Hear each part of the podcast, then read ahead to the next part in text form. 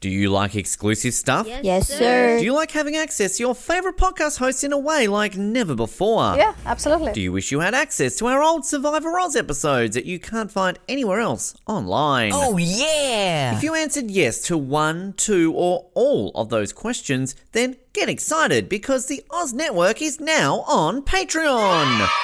That's right, your favourite podcast has jumped on the Patreon bandwagon to enable a better listening experience for you, our listener. For more details, simply head to www.patreon.com forward slash Oz Network, where you can sign up for as little as $3 a month. It'll be the best decision you make since that last bad one you made.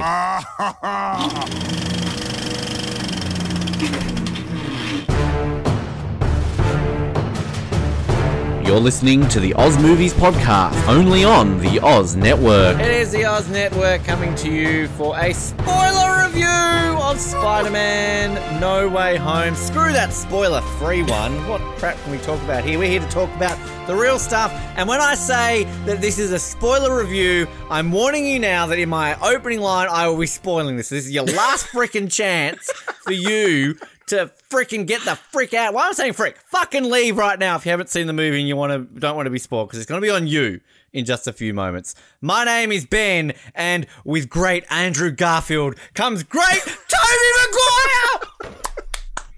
Sorry. Oh, I would have loved to have been in the same theater as you with this. Um, Oh, my name is uh, Colin one or Colin two. Am I, I? I'm Colin two. Okay, I'm Colin three. You could do the pointing like the meme, basically. um, oh, like I did, stuff I couldn't say on the spoiler. Lots of stuff couldn't say on the spoiler free one. But the one thing I, the thing I wanted to share is just the experience of seeing. I'm saying this right now. This is the best experience I have ever had in a movie in my life, and not just for one obvious reason, but that added to it. But um. I, I messaged you basically. I got to the cinema. This is I'm seeing this at like 11:45 a.m. on a Thursday morning in Hobart. So I'm like, no one's going to be there. Like I, th- I think school's only ending like the day after or something like that. So like, you know, pretty pretty Santa Christmas shopping. Everyone's buying shit for Santa and all that kind of stuff. So I rock up to the cinema. I booked my ticket like the night before, and I was like looking at the seating chart because this is the one because I saw on the VMAX, and we don't do designating seating in cinemas in Hobart. It's just the one that does. I'm like, oh, I can't really choose from any seats. Oh, like, whatever, social distancing. So I rock up to the cinema, and there's like a massive line, and I'm like, oh, okay. And then as I get up close to the screen, I'm seeing sold out, sold out, and so I'm like, oh, this is this is mm. fascinating. And so I'm like, okay, this is going to be interesting. And essentially, watching this movie was like being at a sporting event. Like I've been to movies where people have cheered before, like Force Awakens, like the credits came up, people clapped, Han Solo appears, people like clap, but it was it was more of like a yeah, woo, like it was just kind of a bit of a clap. And I've seen other things like uh, No Time to Die. I had that guy bawling his eyes out when James Bond dies. Spoiler alert: James Bond dies, and you know things like that. But literally, and there are so many scenes in this movie where people were like on their feet, like cheering, like the the Canucks, not the Canucks, fuck the Canucks, like the Leafs, or maybe not the Leafs. Let's go with the the, the Canadiens made the Stanley Cup final last year. Like the Canadiens had scored a winning goal in overtime. Like it was that rambunctious. And we'll get to the two in particular, which I full on needed a box of tissues for both, not just one, but for both. It was just incredible. And I left the cinema with an even bigger smile on my face because I'm like, that was amazing. Like to be involved in a crowd that was watching this. And it really like rubber stamps how fucking popular Spider Man is. Like, I, I don't think people have realized, and maybe they need to, because obviously the first Spider Man we talked about a few years ago, how big of a deal that was. Like, and as we said in the spoiler free one, this is such great fan service that you could tell in a full cinema of a couple hundred people in Hobart on a Thursday morning, these people were just like full on cheering and that. And I, I, not even Star Wars, I saw that in a, in a movie experience. So that I just wanted to share on the spoiler review because clearly I want to point out where the biggest cheers came from in this movie because there were obvious ones and a few that you didn't think about, but they actually brought massive cheers.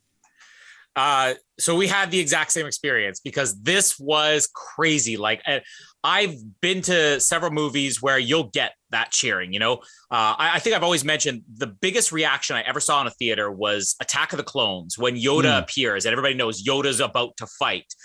The eruption of cheers. I saw that movie 18 times in a theater, and all 18 times you heard people cheering every time Yoda came on screen the first couple times I saw Attack of the Clones, the entire time he's fighting, it was just nonstop applause, nonstop cheering. I don't think even that comes close to what I heard last night. Um, and I'll I'll I'll jump the gun here. Uh, Do it because I want to share mine as well. Yeah. When we have uh, the portal open up Hmm. and you see Spider-Man coming towards the screen, you heard people just yes, yes, yes, like people were getting so excited, and I was hearing all over the place, Toby, Toby, Toby. and I remember thinking to myself, if this is Andrew Garfield, is this theater just gonna like groan? and then the mask comes off, and it's Andrew Garfield, and I'm not telling you, it was the most deafening noise I've ever heard in my life, even though it wasn't Toby like they were expecting. It was so loud that like for 10 20 seconds afterwards i'm trying to hear the dialogue and i can't hear a thing and i'm yeah. actually like come on quiet down i want to hear this it was enormous. And when Toby appears after that, you have that eruption of cheers. But it's the craziest thing is Andrew Garfield got a bigger reaction where it wasn't Tobey Maguire. Oh, really? Did. Wow. It was insane, even though people were calling for Toby. The love for Andrew Garfield, I just, I was so happy. It's like when we saw the way that people turned around on Brendan Fraser, where all of a sudden they got excited about him, or Hayden Christensen, the way people are embracing Hayden Christensen now. It was like being in a room and seeing, you know, the forgotten actors, Tobey Maguire and Andrew Garfield, where people are like, oh yeah, you know, all those those movies are stupid, and then seeing how much love people have for these actors, and then to see how they maintain that throughout the movie because it never stopped. Every time you would have a line throw out here or there, like Peter Parker saying, Tobey Maguire saying, it's uh complicated, you know, a throwaway line from the previous movies, and people just yeah, you know, Andrew Garfield getting like, uh, uh, uh, we'll, we'll talk about some of the big moments they have later on where people remember, they're like, yeah, just screaming.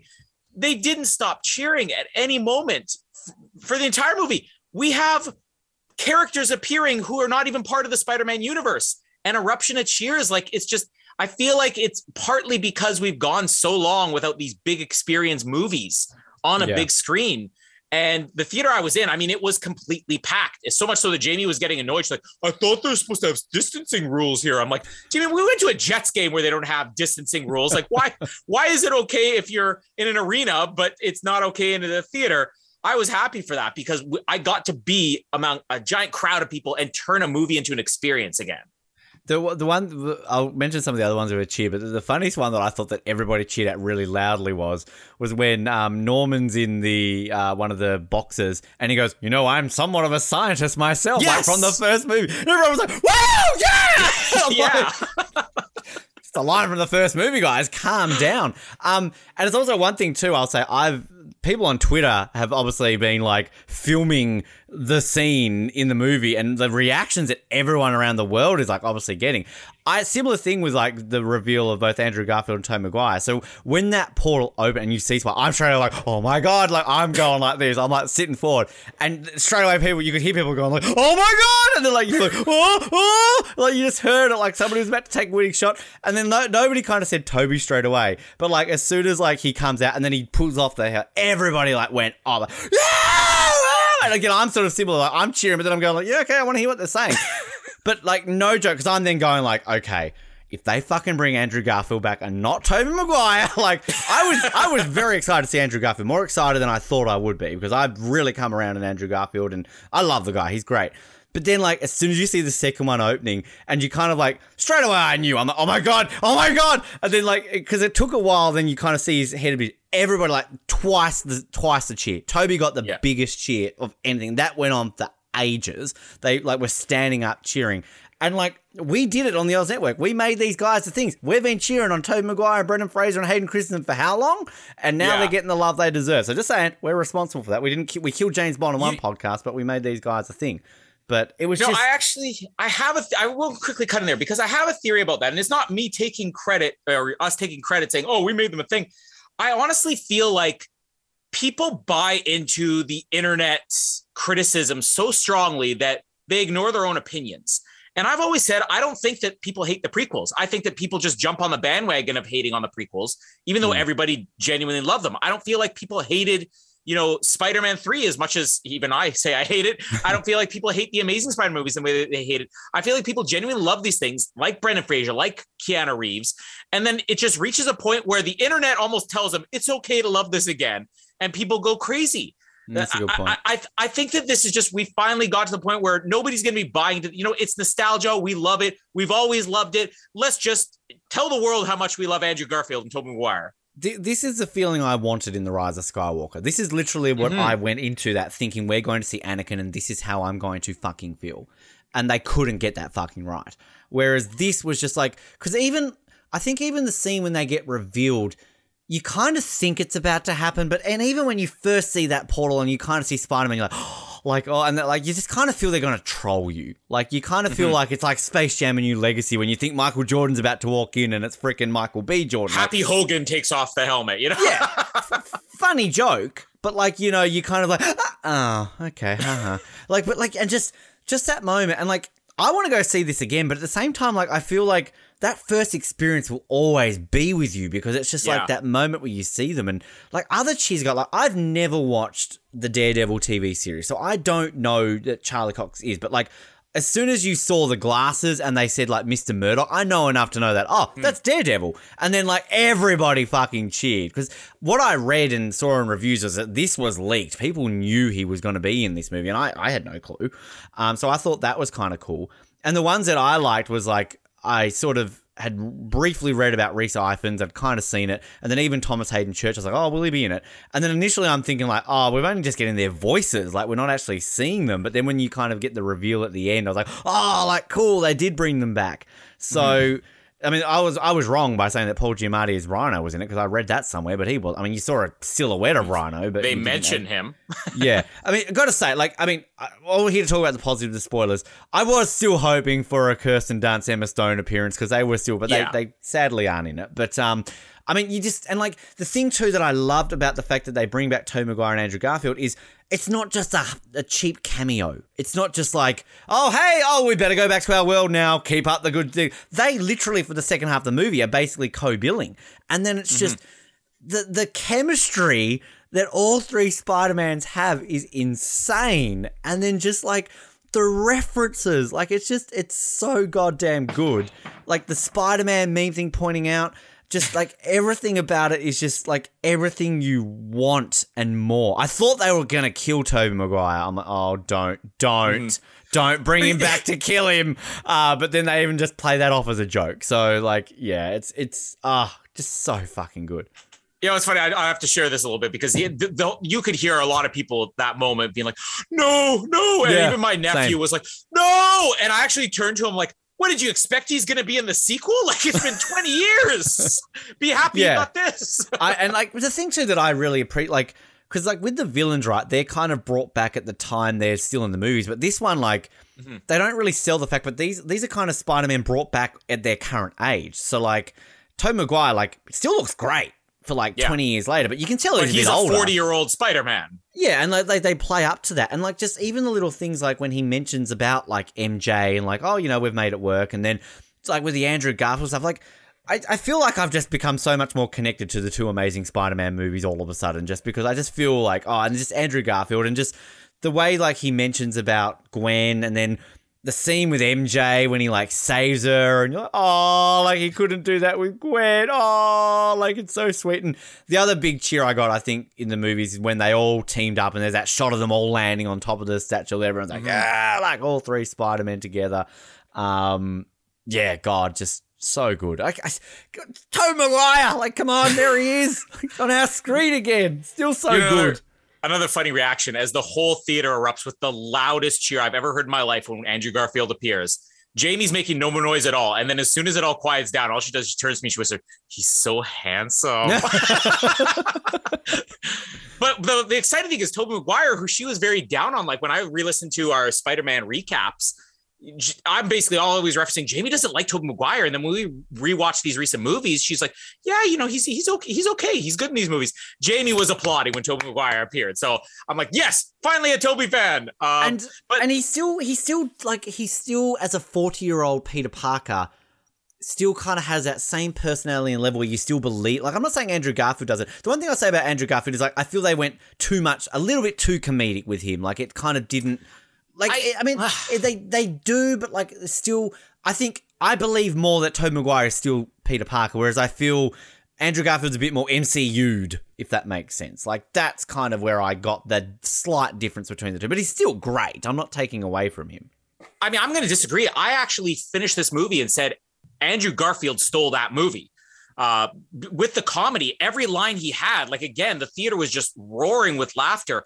But it's those dramatic moments he has, like not take away. We'll talk about not take away from the dramatic moments Tom Holland has, but this kind of shows, I guess, the experience of Andrew Garfield and just what an amazing, amazing. He's amazing. Okay, yeah, what an amazing actor Andrew Garfield is because we have that moment where he's telling the story about Gwen and just seeing the emotion on him and then the yeah. moment where he like the moment where mj is falling like that is probably the biggest reaction that I, I, would say outside of just the appearance of the character that we got and that's one of the reasons why i feel like you know you have this turnaround where people are like yeah i love these movies because the Amazing Spider-Man 2 people have said for years, oh, that was the one that nobody liked and nobody saw. Like, it bombed, even though it made more than. That was the only one I never saw at the cinemas. yeah, but I mean, it still made more money than 80% of the MCU films. You know, it, it was a huge movie, but this whole you know narrative of oh yeah, nobody saw that movie, that one bombed, nobody likes it. But when MJ starts falling, you could hear the gasps in the theater, like they're gonna kill her. They're doing the Gwen Stacy death with her, which they really do set up in the movie.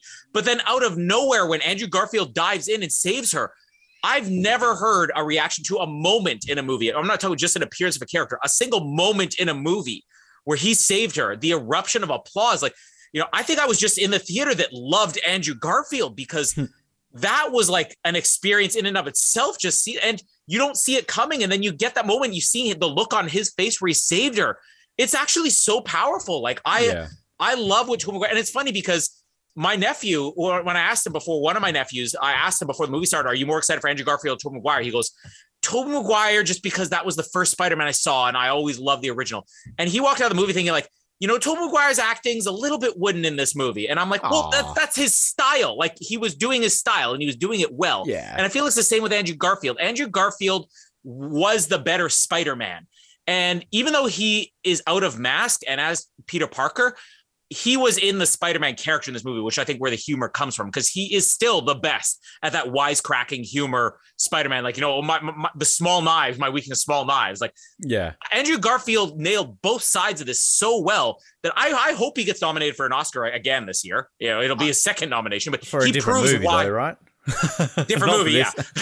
but uh, he proves why he is the most critically acclaimed actor in these movies because how he handles the drama in only a couple scenes of this movie is insane. Well, J.K. Simmons and Marisa Tomei might disagree with that, but um, you know, just they have a couple of Oscars they can show off. But um, yeah, I, I like, I like again, I, I want to point out that like I'm not saying it's a bad thing. I just think that I feel I don't know there was just something slightly different to him from the Amazing Spider-Man films that was just a little bit different. Whereas, like, I think that Tobey Maguire was exactly the same. Like to me, I'm like, yeah. okay, that's well brought back straight into it. That's how he left off, and I, yeah, I don't know if that's just the one thing that I kind of felt a little bit. But I, again, I still agree with everything you're saying there. I mean, Andrew Garfield just, and like, it's weird because like when when this was first touted as a thing, and they said that Tobey Maguire was coming back, like I remember back at that time, I was never like, oh well, I hope they bring back Andrew Garfield as well. Mm-hmm. Whereas now, I was like, no, I want them both. I, I want to yeah. be greedy. I want them both. Yeah, I want them both. Jamie wants them both. Everybody oh, wants yeah. them both. but but like, but this is the thing. What I was saying in the spoiler free one, like this whole multiverse thing, and I like I and here I am like praising this and loving this, and I'm Team DC. Like I fucking hope to God they do this in the in the Flash movie. Like we know we've got Michael Keaton coming back, Ben Affleck coming back. So like imagine if they get Christian Bale, fucking Val Kilmer. Uh, seriously, like like all jokes aside, I would be down for George Clooney coming back. Like I yeah. think you can't like it's you, uh, it's a bit more difficult with Batman because you've got more than just two. But like like imagine if they did this with a. I mean, you can't do it with Christopher Reeve anymore, I guess. But like I know you said well, they, they, brought back Brandon Routh in um and Tom Welling, yeah, yeah. So like, but like I don't know, like I just. I feel like you've got to bring like a couple of them to like do this in a way. Like I'd be so down for seeing George Clooney come back. Like why not? Like come on, I think it would just be silly fun. But yeah, you know, um, what what? Just one more thing on the Andrew Garfield and Tom Maguire. What I think works in this movie is like you said, they are the older versions. We are getting that mentorship that they tried yeah. to do with Iron Man in Homecoming, which really never worked. And and you know one thing I complete sidebar here, but one thing I actually really like in this movie is one of the biggest things that bothered me about the first two uh, Tom Holland Spider-Man movies is just this idea that everybody can can control this 15 year old kid and nobody's addressing the fact is like he's a 15 year old kid you know why is nick fury telling him what to do why is tony stark uh, putting him in this jeopardy without telling his aunt and all that. Why is the aunt okay with this? That's part of this movie. Hey this is a kid. There's no reason that you know anybody should be telling him what to do or that he should be in this position. But getting the older mentorship where Peter can talk to Peter, Peter one, Peter two, where Toby can talk to Peter Tom. three, like coming into the Peter Andrew three. Garfield one. Peter three, like I love that reaction. It's just like Peter three. I love that. uh, but uh, but where Toby can talk to Tom about MJ and be like, it's complicated. And then you're like, you know, it was really hard for a while, but we made it work. I immediately turned to Jamie. I'm like, yeah, but if she were in this universe right now, she'd be leaving him for Andrew Garfield. Yeah, she'd be doing another fifteen different Spider-Man. Yeah. but like it's and then talk- Andrew Garfield also having that moment too, where he's talking about, you know, uh, I tried. He mentions that scene, which, as I said, when the Amazing Spider-Man two recap was like the perfect ending, even though it wasn't intended to be an ending. Where you know what, I'm gonna put the Gwen Stacy thing aside. I need to be Spider-Man, and he addresses that, and he's like. Yes, I tried to do that, but then I was just so filled with rage that I started taking it out on people. You get both those things. You get that relationship of can you make it work with this girl from Tom McGuire? and you get that can you recover from a tragedy from Andrew Garfield. We finally have them being the mentors. It's not just fan service in this movie. They made their characters important enough to Tom Holland that they belong in this movie. And I love you said in the spoiler free one about the revenge thing, and I think that just ties so well, particularly into like the Tobey Maguire ones, because we saw that sort of level of revenge he wanted for Uncle Ben, and then Mhm. I, I I love how they sort of like glide the glide over the fact that oh no that guy that fell out of the building wasn't the one who killed Uncle Ben, it was actually Thomas Haden Church. But like, Mhm. and I love the fact then that they used Tobey Maguire to stop him from like stabbing Norman basically through uh through the chest before poor old Peter gets stabbed. Um, I mean, again, that's a bit of a plot hole. They just kind of gel over the fact that poor old Norman gets his revenge, but then they just kind of forget about that when they all go back to their universes. But whatever. Um, but yeah, like it's just, and it works so well. But it's like I just, I don't know if we're ever going to see him come back for other sequels. But like, I just, I love all three of these together. Even Tom Holland, like I'm, I'm fanboying out more so over Andrew Garfield and Tom McGuire. Of course I am. But as we said in the spoiler free one, I appreciate Tom Holland a lot more, and I just like, I just love seeing like that scene when they're like talking about like. Oh, I've never worked in a team before. Neither. I have. Look, I don't want to brag, but I was part of the Avengers, and I was about, wow, that's amazing. What are the Avengers? Is that Were a you in a band? Are you in a band? like, I'm Andrew Garfield. You in a band? um, just like the way he kind of does that. Like, it's just, it's just, it's hilarious. let's not forget. Let's not forget. It's like, oh yeah, I fought an alien blob from Yeah. space. Oh, I fought a purple alien both on Earth and in space. Oh, great, you guys are in space. I kind of fought like a, a Russian guy in a rhino suit. and that's when they're like, "Oh, you're amazing." And I You're love Andrew- amazing. I love Andrew Garfield. I love you guys, and they're just like, "Okay, yeah, thanks for that. Yeah, no, thank you." And then it's all like, "Come on." Like I also I do love the fact that when you've got the big emotional speech about like you know I lost my uncle Ben and then I love you know and I get Andrew Garfield does mention it eventually but he's just kind of like and I lost Gwen it's like oh what about Uncle Ben like what about Denis Leary like you He's lost him still too looking for the killer. yeah well he is like he still hasn't found him but That's what he's doing always, in the alley. It's like, is this the killer? one, one thing like I don't want to shit down it because I get plenty of plot holes, plenty of problems. One thing I was kind of like when they when you both see Andrew Garfield and Tom Maguire join, at no point are they just like, "Why am I here?" They're just like, "Okay," and they're just Well, like, I think they've been there for a while, and uh, tying into Venom, like let's, you know, this is the spoiler so we could say it. I mean, post credit scene of Venom: Let There Be Carnage is he wakes up. He there's a big flash, and he wakes up. Obviously, that is the moment where all these characters crossed over, and Eddie Brock gets it, which doesn't really make sense because they say that this is only supposed to be people who know that Peter Parker is Spider Man, and there's not really a Spider Man in Venom's Venom, but But doesn't he know? But isn't that where like you see in the post credits of Venom where he's kind of like, "I know him" or something like that? So like, isn't there? Well, he like- says he knows Peter Parker, but Spider Man, I don't think exists in the Venom universe. Re- regardless of that, uh, the the biggest, I'm not gonna let's call it a bit of a plot hole in this movie, is some of the characters appear because this is supposed to be, oh, the spell didn't work, and now it's only people who know that Peter Parker is Spider Man. Uh, Flint Marko sees him take off his mask. He never, I'm Peter. Hello, I'm Peter Parker. You're Spider Man. So if Flint Marko just sees him take off his mask and has one quick moment with him, and he comes in there, are all those people on the subway in this world as well? you But- know, like there's a lot of he- characters who know.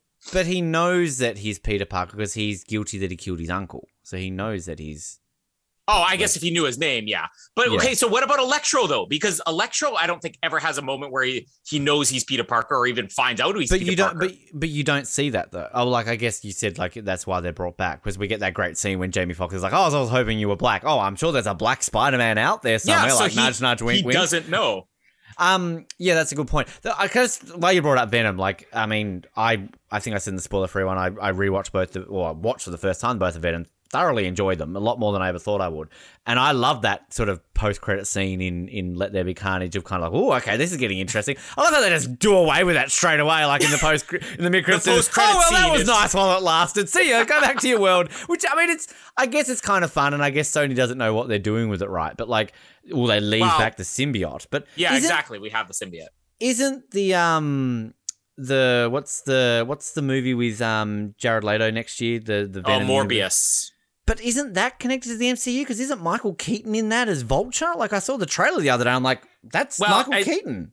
I I don't know if it, he's supposed to be uh, Vulture, and I mean he could be an alternate universe version of Vulture, but it is connected to the at least the Sony films. It is you know spin off of Venom and uh, Spider Man, I guess. Which I want, I want to, of course, I want to complain because this is me. But one thing, like, I, I don't want to take away from just everything. Like, again, I was so excited to see Rhys Ifans and Thomas Haden Church come back, and they're barely being talked about. You know, the poor guys. Like, I mean, yeah, I mean, there's still like Sandman and Lizard are kind of the forgotten ones in all of these villains that are returning, but I still think they're. But like me being greedy, like I, I think I said in the preview, it would have been great to like have all of the villains. So like, I would have even been fine with Topher Grace coming in. I would have been fine with um and like bringing back Vulture and Mysterio. I think that would have been Yeah. kind of been cool. And MJ and um Gwen and even like bring back Aunt the May. Aunt Mays and things like that. Like I don't know, like weird. Like I know that kind of like all you need though is like a scene. Is like instead of them disappearing at the end, going back to their worlds, have the portal like open up again. And as like Tobey Maguire steps in, there's Kirsten Dunst gives him a kiss, you know, and just something like that. And like there's Sally Field hugging Peter as like she goes back into the thing. Like, as it she's doing been cool. laundry. Yeah, being a nurse because that was very important. But um, do you? I mean, just quickly, I, I touched on Matt Murdock, Daredevil. I Yeah. mean, I- I know you hate the Ben Affleck. My only experience is the Ben Affleck. I, again, I weirdly enjoyed it, but like, it's a bad movie. I can see what you're saying, but like, d- d- is this the first real instance where they've actually brought in a TV character to the movie? Because like, I know, Mhm. like, um. What was the the guy from Shield who used to be in the the old MCU Coulson. films? Yeah, so like I know he got a show, and then like hasn't like Nick Fury appeared. I, I don't watch them. I haven't even caught up on like Loki and Like- all those things like that. But this is the first instance where they've legitimately brought in the other way around, right? like uh the the Agents of Shield show had lots of crossovers. I don't think that they brought any into the movies. Wh- what makes the Daredevil one particularly uh, interesting is that even though those shows were technically connected to the MCU, they never should be, you know, because they don't Mm. really. There's one moment I think where they reference the events of the Avengers, and you see a newspaper clipping on the wall, but it's kind of like the Eternals. Like I was saying with the, the Eternals, it almost hurts that movie to have it connected to the MCU. That should have been something that was its own thing because those shows are so different than the Netflix shows, particularly. Uh, but having him appear, I mean, it, it just it works, and people went crazy for it. And I feel like Did that's you know? a- I I didn't know he was going to be in it. I knew there were. I had seen a lot of stories over the period of months saying that Charlie Cox would potentially be brought into the MCU. But I was thinking, oh, they're going to give him his own movie, or they're going to have him appear maybe in the next season of something that's more grounded in reality, like you know, uh, Falcon and Winter Soldier or something like that. Uh, but to have him appear in Spider Man, I, I loved it because it would be fun to have him be one of those characters, you know, like Happy Hogan, where he just appears. He doesn't take away from Spider Man because it's not like having another superhero there, but it's just another person for him to kind of go off. Because that's kind of like a Daredevil thing too. Like Daredevil would just randomly be the lawyer for somebody else in the comics. Uh, so, it, but yeah, I, I was glad I didn't have that spoiled because obviously, with all the other characters, I was expecting Sandman, Lizard, we're going to see them. And it, let's also say it, it actually makes sense that we don't see them as Rhys and Thomas Haden Church until the end because the whole idea here about where we have to cure Hmm. these villains what's the point of curing them if they can just maintain their form you know for, for those characters it wasn't oh there's something there's a screw loose in my head or uh you know there- there's a chip that's controlling my brain or i'm just a bad guy It's that, oh, I've got this power and I don't know how to turn it off, you know? So uh, having the Sandman form and everything that that actually worked for this movie. Uh, one thing I want to go back on Jamie Foxx is yeah, they give him the most development, but that also is a bit of a plot because they kind of just say the energy in this world is different and it's changed me. And then people are like, wait, so why do you look different? It's like, oh, it's the energy in this place. Like, it's a lazy way to explain why they didn't want to have the Jamie Foxx uh, appearance, but they never explain why his personality is different because it is so drastically different that it's almost just like we got Jamie Foxx. If they had had something, maybe they, they, they just had a couple more moments where he mentions this place is making me feel different. I feel, you know, uh, uh, confident. I feel aggressive but it's almost just like Jamie Foxx didn't want to do the makeup again and he didn't want to do a more comedic performance. So they're like, well, let's just explain away saying the energy's different. I, I get it and I agree with that for the most part. But at the same time, I just think that, you know, I think that he got that power. So he became more energetic and he became sort of, you know, more confident. You know what I mean? It's kind of like how you could argue that Peter Parker becomes more confident because he's Spider Man, right? Like, I mean, the very beginning of Spider Man 1 with Tobey Maguire, like, he's completely different to his Peter Parker the, by the end of the third one, if you know what I mean. So, but if we had I gotten that in the any of that in the first movie, I might accept it more. Yeah, but like, I mean, we know there was a lot of problems with Amazing Spider Man 2, so they couldn't really, you know, do a do a lot of that. Just just on that topic though of the whole plot around, I guess, redeeming these villains. Um, mm. like I like it, but like this is where I think a lot of the plot holes come into the movie. I think, as I said, in the spoiler free, the spoiler free one, where I kind of I said that you know Tom Holland as Spider Man is kind of inept in the beginning of this. Like, I mean, his whole ploy of like like Doctor Strange is kind of right. Like, it's their fate; they're mm-hmm. going to die. Like, they're evil, and he's like, "No, we're going to save them because you know." And then he brings them over to Happy's house. Like, kind of got yourself to blame, mate. But then at the same time, well, that's the point. You got to show that he's still a kid. He's going to make these mistakes. So I kind of like how that kind of works. But like, I, I like the kind of interest around sort of like particularly when you see like um, Doctor Octopus, who I like. I love Alfred Molina, but like I just kind of feel he gets very shortchanged. Like he starts off well, and you kind of you like this kind of whole thing where like he's revealing this isn't Peter Parker, and he's kind of getting over, taking over the suit and everything. And then I like it how Peter Parker can kind of control him with the nanotechnology and all that sort of stuff and that. But then it's just kind of like as soon as he turns good, it's like okay, you disappear. He shows up, okay, I'm good, and then he just kind of that's it. Okay, thanks. It's... Uh, and it's and it's kind of also like weird how like he knows Norman, and then kind of it's like, well, I like.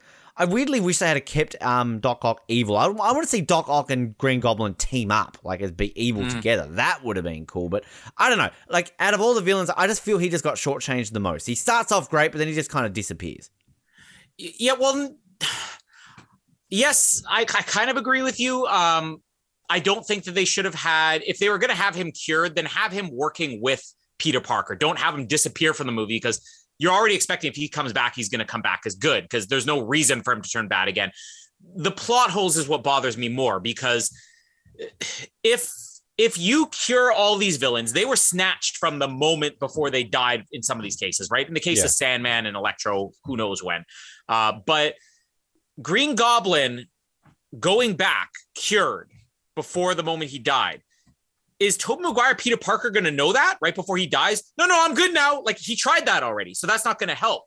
Uh, but if he does, and now the Green Goblin doesn't die because he's reformed, we never get Doc Ock in the first place. Yeah. Because true. Doc Ock was Harry's project. Harry backed a scientist who wasn't ready yet because yeah. he, he even says, My father would have never dreamed of this. So Norman would have had no connection to that. So does he erase Doc Ock from existence or my nephew said, "Well, no, because now they're creating all these parallel. Every time they do this, they're creating a parallel reality. So th- but then that takes away from the idea of curing them in the first place. It's like, okay, so you cured one Green Goblin, but you actually created, uh, you you you basically created a new reality where that that villainous Green Goblin still has to exist because Doc Ock has to exist. So you don't accomplish anything by doing this. Uh, with all the villains, I mean, you know, they're kind of influenced by what happened in the movies prior to that. So it, it does create this sort of paradox by hearing them. Or if it is the theory of we have all multi universes, you don't accomplish anything by saving one, but you actually are forced to create another in the process. Because if Lizard doesn't die, well, he doesn't die anyway. So, like, if he's cured, what does that change? He just is in prison as a normal man. Yeah, because he's still going to prison. He's in prison. He doesn't die. He's the only one who doesn't die. He's technically already reformed, though, Well, Sandman, doesn't we don't technically. he we don't know. blows into Maybe the he- wind. maybe that's his force ghost, you know. but Yeah. but yeah, like Lizard has still committed those crimes, you know. So if anybody, Lizard, at the end of the last movie, sure he's still infected, but he's already decided I'm going to help. Same thing with doesn't Doc. Doc Ock's a bigger problem because Doc Ock would only be in this universe from after the moment he found out Peter Parker, and it's it, he's already made that choice to help them because Peter Parker, lazy uh, or uh, brilliant but lazy, which I love the line they throw away in this kind of like that, but he's already made the choice to be a good guy there. So why is he coming back evil? And if you throw him back cured, he's not able to stop that giant power of the sun. Yeah, 'cause it's only not- the, the claws that do that. Because yeah, like you're right. Doc Ock doesn't die evil. Doc Ock sacrifices himself to stop New York from getting destroyed. He's turned good by the end of that movie. You know, he's Darth Vadered himself. Um, and yeah, Thomas Haden Church kind of just blows into the wind. Lizard is in prison. Does Electro die? I like we see him kind of like get absorbed, but I don't think we ever see him die. Yeah. Um, and and but then here's the thing: if Electro doesn't die, does Gwen die? Because if all of a sudden Green Goblin shows Yeah, up, there you go. then then Electro's still there. So maybe Electro's good at that point. So he's like, no, Green Goblin, don't kill my friend Spider Man. Like, I'm going to help it's, you. It's, it's best not to think about the plot. The Yeah, plot this makes is- no sense. I kind of, I like, I kind of agree with your nephew though. It's kind of like the Lost situation where you got the Miles and Hurley conversation. Like, no, this creates a different line. Like it's but the Back the- to the Future thing. The line, like Yeah. it's a different universe. But then the you know? problem with that is that you haven't done. I mean, if, if Peter Parker's journey in this movie is I want to be able to help people and not just imprison them, you haven't done anything. You've still left an evil. You have helped this Green Goblin, but now in order for Doc, Doc Ock's timeline to survive, an evil Green Goblin has to. So now Doc Ock's going to go back and be like, okay, I'm still Doc Ock. Everything still happened. So why is Norman not fixed? They said they fixed him. Now I'm angry again. Okay, now I'm going to kill Spider Man. and Harry doesn't become Green Goblin too. So like, you Yeah. know, Harry's happy. The, I mean, uh, the butler's all happy. Like I didn't clean his glider wounds. Um, yeah, I mean, again, like I, I, yeah, lots of plot holes. You always get messy with alternate re- realities and time travel and all those kind of things. But, um, yeah, like I mean, at the end of the day, it's still fun, I guess. Obviously, I think the other big spoiler we should probably talk about is the whole uh, Aunt May dying thing, which, um, like I, I kind of like. I'm not saying I like them killing off Mr. Tomei because I like Mr. Tomei. I like her as Aunt May, but like. I kind of like this twist because I, I think I mentioned to you about how I watched Into the Spider Verse and I liked the um the play on the killing of Uncle Yeah. it was it, Uncle Ben it was Uncle Uncle Aaron. Uncle Aaron, you know, Mahash Ali or Michelle, whatever his name is, um, which I've butchered his name, whatever. Uh, but hey, you know what I'm talking about. So this one, like, because you kind of already go into this assuming that Uncle Ben's dead, so we don't need to see that, right? So like, it's kind of cool how this they play on this, and kind of when you see her get hurt, I'm kind of like. Are they gonna kill her like Uncle Ben's thumb? No, that like they would Yeah. done it in the first movie. Like you know, this is the third movie in, but I like how they do it. And we talked about in the spoiler for Marisa Tomei is amazing. Like I was actually the one thing I was surprised about the cheers. Right, we got the cheer of I'm somewhat of a scientist myself. When she drops the "with great power comes great responsibility" line, I was expecting a cheer. I was like, "Yeah!" There was like, Yeah. oh, okay, no one's cheering at this. Like, really? Like that's the line. Um, although I do like the kind of the play on later on when you get that with Tobey Maguire, and then even Andrew Garfield chimes in with Martin Sheen's long-winded uh, version of that. But I mean, that was that was a shock. I I could, and that was pretty darn emotional. That goddamn Mhm. scene, like holy crap, and like both Tom Holland and Marisa Tomei were amazing there. But I- I just again I like the take on this kind of. Because again, you automatically assume he's already dealt with this death in his life. There's mm-hmm. no Uncle Ben. So in this version of Spider Man, I guess she's just a single aunt Yeah. who's just raising Pete. And I kind of, okay, I'm down with that. I like it. And that sets it up at the end to when Pete gets his own apartment, which can I say, disappointed that our Mr. Dickovich or whatever his name is like, Ah, we should have seen Ditkovich. Yeah. how awesome would that have been if you had had rent? Like, like that would have been like just the perfect connection. Because we even have a, we even have an accent from the guy who gives him Yeah. the apartment. like that would have been epic. But yeah, like the death of Aunt May again. I don't know if you expected or knew about it, but I I liked it. It it worked. I didn't see it coming at all, and I think that's what's great about this movie because um, the the things that they do, maybe because you're so distracted by there's Doc Ock, there's Green Goblin, there's Sandman, there's Lizard, there's Electro, there's Tobey Maguire, there's Andrew Garfield. Uh, you're not even thinking about what they might do with the Tom Holland story, which is one of the reasons I'm so happy with this still being a Tom Holland movie because you you surprised the audience because you distracted them with all the the, the shiny objects. Well, you hadn't at that point too. To say we hadn't seen Tom Maguire and Andrew Garfield. That wasn't the part where they were in the movie. That was literally the scene afterwards. I think. Yeah, we had just had. Because that's the when they were trying to find Peter Parker. At that point, that's mm-hmm. how they came about. Yeah. But I think also because Marisa Tomei's just been such a background character, they had a couple of scenes earlier on in this movie where she finally got to be the aunt advising him. You know, when when Green Goblin's meeting her or Norman Osborn's meeting her. You know, she's finally Aunt May giving Peter life advice, which is the what she should have been in the first two movies, and not the hot aunt. I do want to say we also didn't have a reaction to the great power comes great responsibility maybe because that's a line everybody's heard a million times mm. uh you know they're not going to pop for it the way that they would for uh something like you know oh it's complicated i'm, I'm somewhat of a scientist myself, myself. yeah uh, but when Marisa Tomei appeared on screen, now there were a bunch of teenage boys sitting behind us, like a hmm. huge group of teenage boys who were very loud, very obnoxious for the whole movie. When Marisa Tomei appeared on screen, 57 year old Marisa Tomei, you heard all these teenage boys going, "Yeah, mm, oh," like that's that's. I'm still gonna say that's the problem with casting Marisa Tomei as Aunt May because She's she's the no matter what you do, do whatever you want. Give her the stupid glasses. Give her the the um the, the, the baggy clothes, the the obnoxious personality. She's still the hot aunt, and even teenage boys was this could be their oh, grandmother. hot. Uh, no, not at Marisa Tomei level though, but even teenage boys are still like, that's the hot aunt. So I'm actually even more impressed that that dramatic scene worked because she is distracting to look at in these movies, no matter what they do with her. Uh, but the way they handle the scene too is not just that we get that surprise of, oh, this is like the Uncle Ben death or like the Uncle Aaron death, you know, in the other movie. It's that spin on it. But the way that they handle it, where she keeps saying, What's going on, Peter? What's wrong? What's wrong? Like she doesn't even realize it was a different way mm. to handle it's different from any death scene I've seen before because you have a character who's dying and doesn't realize it. Whereas Uncle Ben, what's so heartbreaking about uh, the Cliff Robertson Uncle Ben death, or even the Martin Sheen one, is that they're in pain. Like Cliff Robertson, he can't even get words out of Peter, Peter, like he's he's panicked. And with her, she doesn't realize she's about to die, and he's trying not to give it away to her. But most movies, it's going to be okay. I mean, but he can't hold it together. So it was really good on both their parts that they were able to have a pro a couple of proper scenes in this movie where they got to have that you get that relationship. And this is the same thing with the the mj character where she's just okay she's suddenly his girlfriend but there's no real connection between them. Uh, and when you have like that final moment that they get in this movie mm, where yeah. you know oh i'm gonna lose i guess that's the last thing we really have to talk about. I'm, I'm gonna you're gonna forget who i am.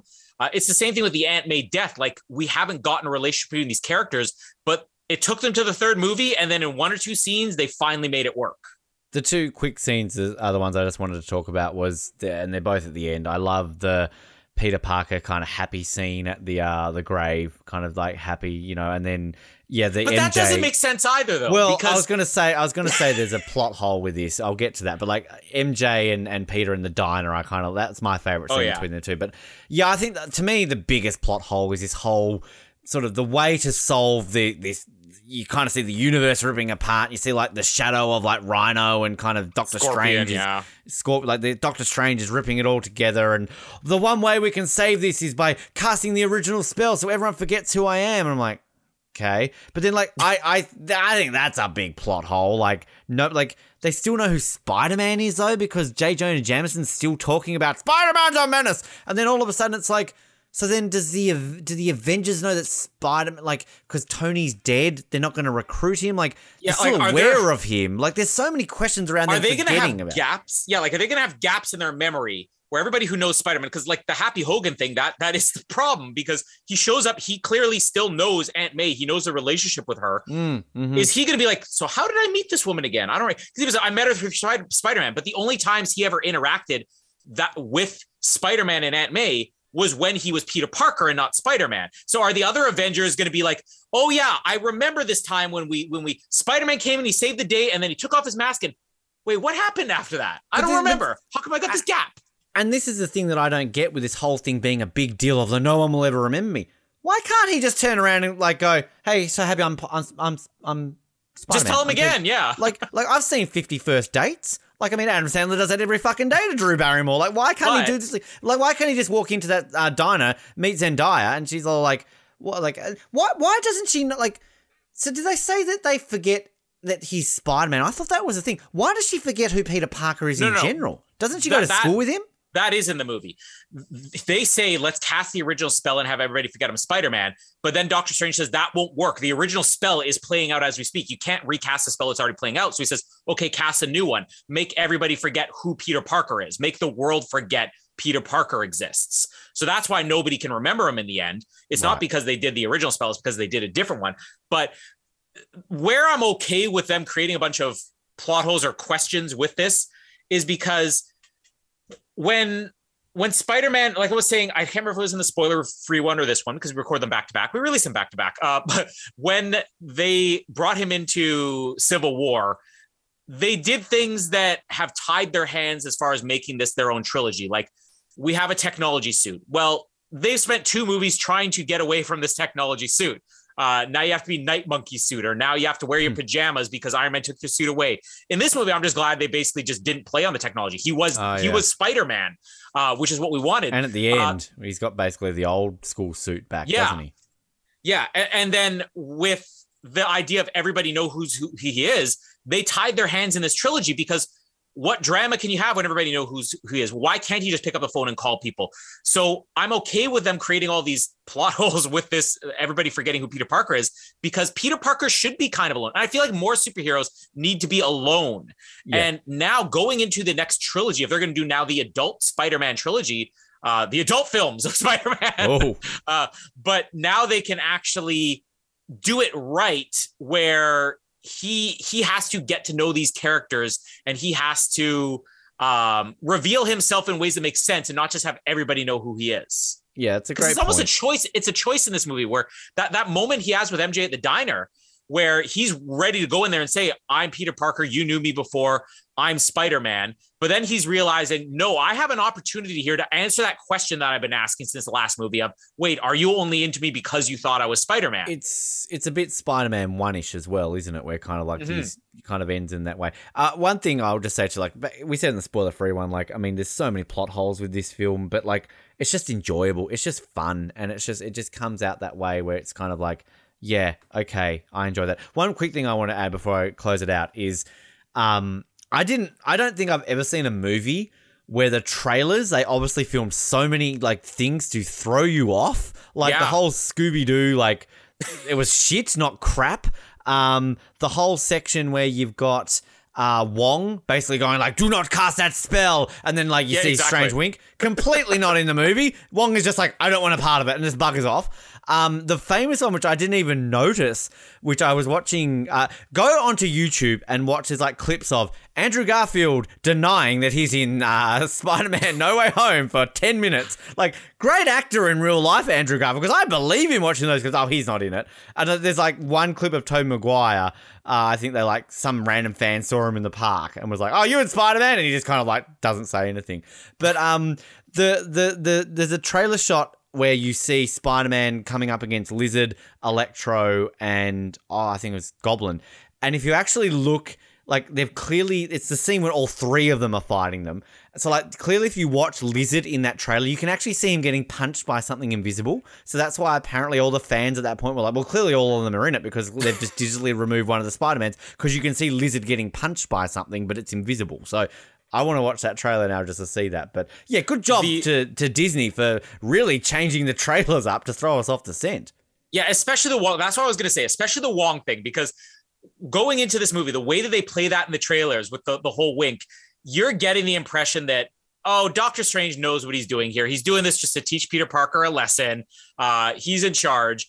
And to have it play out so differently, where it's like, no, you screwed up. And plus, you're thinking that this movie was going to be about everybody forgets these. You think the drama of this movie is, oh, now my girlfriend doesn't remember me, and there's no way to reverse the spell because the way the trailer is like, no, no, you can't change that. What really happens in this movie is the spell doesn't end up happening.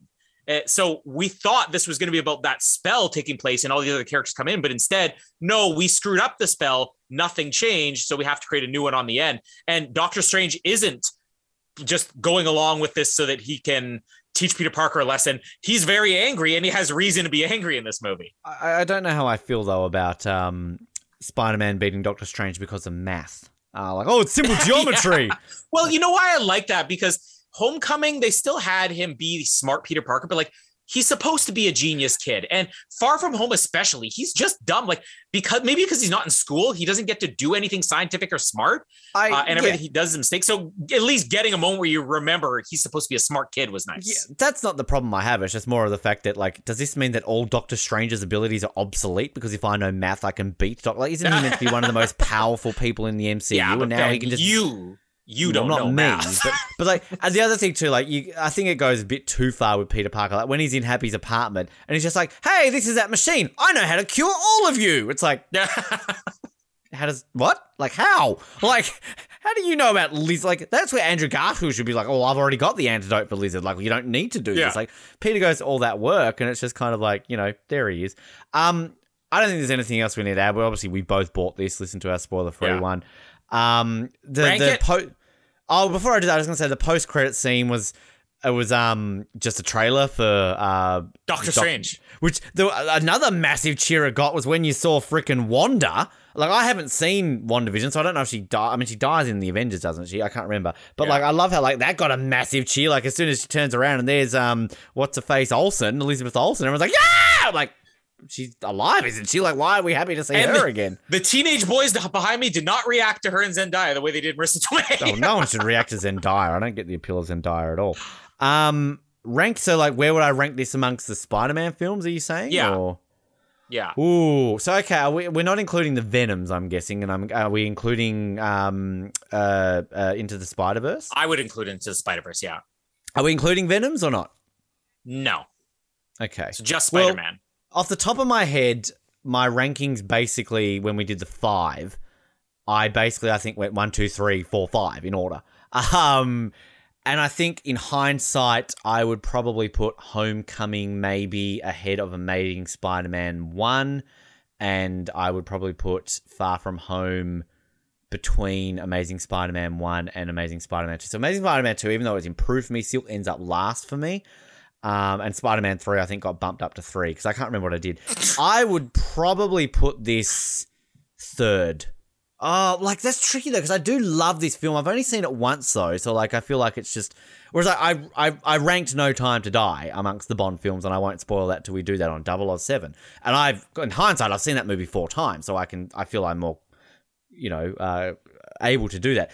Right now, off the top of my head, I would probably still say I enjoy Spider Man one and two just better just because of nostalgia, and I think they're more complete films.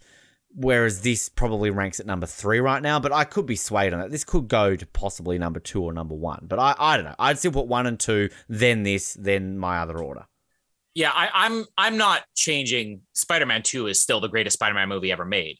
Uh, this one, it I don't. It will never go down a lot. This isn't going to be something where it's like, oh, you know, on a rewatch, this really doesn't hold up.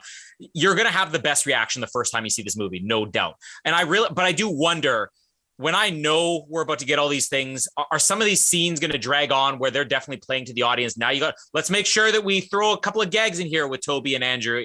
I wonder how well that's going to hold up when you've seen this movie 10 times. Mm. Um, but I mean, Spider Man 2 is still the best for me. Uh, I'm gonna put I'm I had put into the Spider Verse number two. Like I, I rewatched that movie yesterday, and it's probably my fifth or sixth I time didn't rank that, did I? Oh, sorry. I'll no. get back to that. Sorry. But every time I watch into the Spider Verse, it just gets better and better, and particularly how they were able to do a very similar story, but uh, how well the drama in that animated comedy comes off, uh, and and the hero moments that I feel like we don't always get in the you know when he becomes Spider-Man finally with the suit and the the the swing in the streets. I I, I love Into the Spider-Verse, uh, but Spider-Man Two I don't think will ever be top. Then I'd say Into the Spider-Verse. I would also put this three. I think that this is a perfect movie. Even if it was just the Tom Holland movie and we didn't get Tobey and we didn't get Andrew, I'd probably still put it three, but that, that definitely puts it over the top. Then I'd go Spider-Man one. Then I'd go the Amazing. I'd probably go the Amazing Spider-Man and then Homecoming and then The Amazing Spider-Man 2, and then Far From Home, and then Spider-Man 3. I'd probably put into the Spider-Verse. Uh, like I, I liked it, but I just didn't think it was as great as everybody says it is. So I would probably put it around about the Amazing Spider-Man, maybe just below it, which would make it my third or fourth lowest, which I feel is a bit mean to it. But like I don't know, like I also rank it on rewatchability, and it's not one that I want to rush out and rewatch. Whereas I would gladly watch Spider-Man one, two, and three right now. Uh, you know, so yeah, I don't know. One, one quick thing before I close out, the one scene that I forgot to mention that I love, I love the moment when Andrew Garfield and Tobey Maguire are talking about their back problems. He's like, yeah, just Yeah. got bad back from from swings. He's like, yeah, man, do you want me to crack it? Yeah, that'd be great. And also the one the one sort of screenshot which I can imagine will go around a lot more when this is released on DVD, but I've seen a lot of people have taken a photo of it in the cinema. Is I think it's the scene at the end just before they um both get transported back into their worlds where you've got like Andrew Garfield with his arm around Tobey Maguire. Like I love that. Oh, that yeah. scene. Like that's gonna be a photo I want like on my wall. Um, and I love it when he's like, they have that hug and he's like, You're in pain, aren't you? So much pain. Um, like they kind of play the joke that you think he's about to die, but he's not really. So, anyway. You know what? um, that, we should have had a callback to my back, my back. yeah. I'm back. I'm back. My back. My back. Um, go and see it. Like, uh, like this is the thing. Like, I want to go see it again, but at the same time, I like oh, I don't want it to be get worse in any way, which I don't think it will. But I mean, I've seen No Time to Die four times, and I still want to go see that for a fifth time. And I've got it on my computer already. I've got the digital version of it. So, um, yeah, I maybe. I'll see the Matrix and go, oh god, I want to go see a real film. So I'll go see like No Time to Die and Spider Man again. So we'll see how we go. Go see it if you haven't seen it. It's, I mean, if you're listening to this and you haven't seen it, you spoiled yourself. I don't think you're going to have the same reaction in the cinema as we did, but like, hope you're listening to this afterwards, go and see it again. Uh, we've got our final Matrix uh, film, or the Animatrix coming next week, and then our, I guess, last review of the year. Um, I guess we'll probably get it out before the end of the year. I don't know. We might not get it out to early this year. It's weird. The trailer for the Matrix Resurrections before this movie now says January for us, but then I looked up the release date in Hobart, and it's still like I can buy tickets right now to Boxing Day. So I don't know why the trailer here in Australia is saying January. So that's a bit weird. Um, and then I probably won't go see Ghostbusters. I know you've already seen it. They're, they're advertising that too for I think Boxing Day, but I'm I don't know. It's not really one that I'm fussed about either way. I'm I'll just Ghostbusters I'll just fine. sort of spoil it for you. Uh, bad fan service. Uh, the movie's good until they just decide to remake the original. There you go. There's your review. I mean, Don't Paul Rudd's in it, so maybe I'll go see it for Paul Rudd. But uh, and You Lost, Twenty Four, Breaking Bad, listen to them as well. Uh, I'm just gonna say, Matrix comes out in five days for me. We've already got our tickets. Uh, although we're going a day later, we're going the 23rd. So um, if you don't have the ability to get tickets, let me know, and I'm sure Jamie will have no problem talking about Keanu Reeves. Or we'll probably record Jamie anyways, just so she could talk about Keanu. We'll probably work this out off air. Um, but uh, yeah, like uh, as yet, I can jump on right now to uh, our website and buy a Boxing Day ticket. But again, I don't get why the trailer says January. So uh, we'll soon see. Uh, Spider Man, No Way Home, brilliant. Go see it. My name is Ben, and you know, I'm somewhat of a podcast host myself. And my name is Colin. And Ben, you're amazing. Just say it. Say you're amazing. I want to hear you say, I'm amazing. Say it, Ben. I'm amazing. Thanks for downloading this episode of the Oz Network. Make sure you never miss an episode by subscribing to the podcast via Apple Podcasts, Spotify, Stitcher, Google Podcasts, or by copying our RSS feed into your preferred podcast provider. And while you're there, please drop us a rating and leave us some feedback. You can also be sure to stay up to date with all the latest episodes and happenings from the show, as well as finding out how you can get involved in upcoming episodes by following our social media pages on Facebook, Twitter, and Instagram, as well as getting everything you need under one roof at theoznetwork.net. Thanks again for listening, and we'll speak to you next time.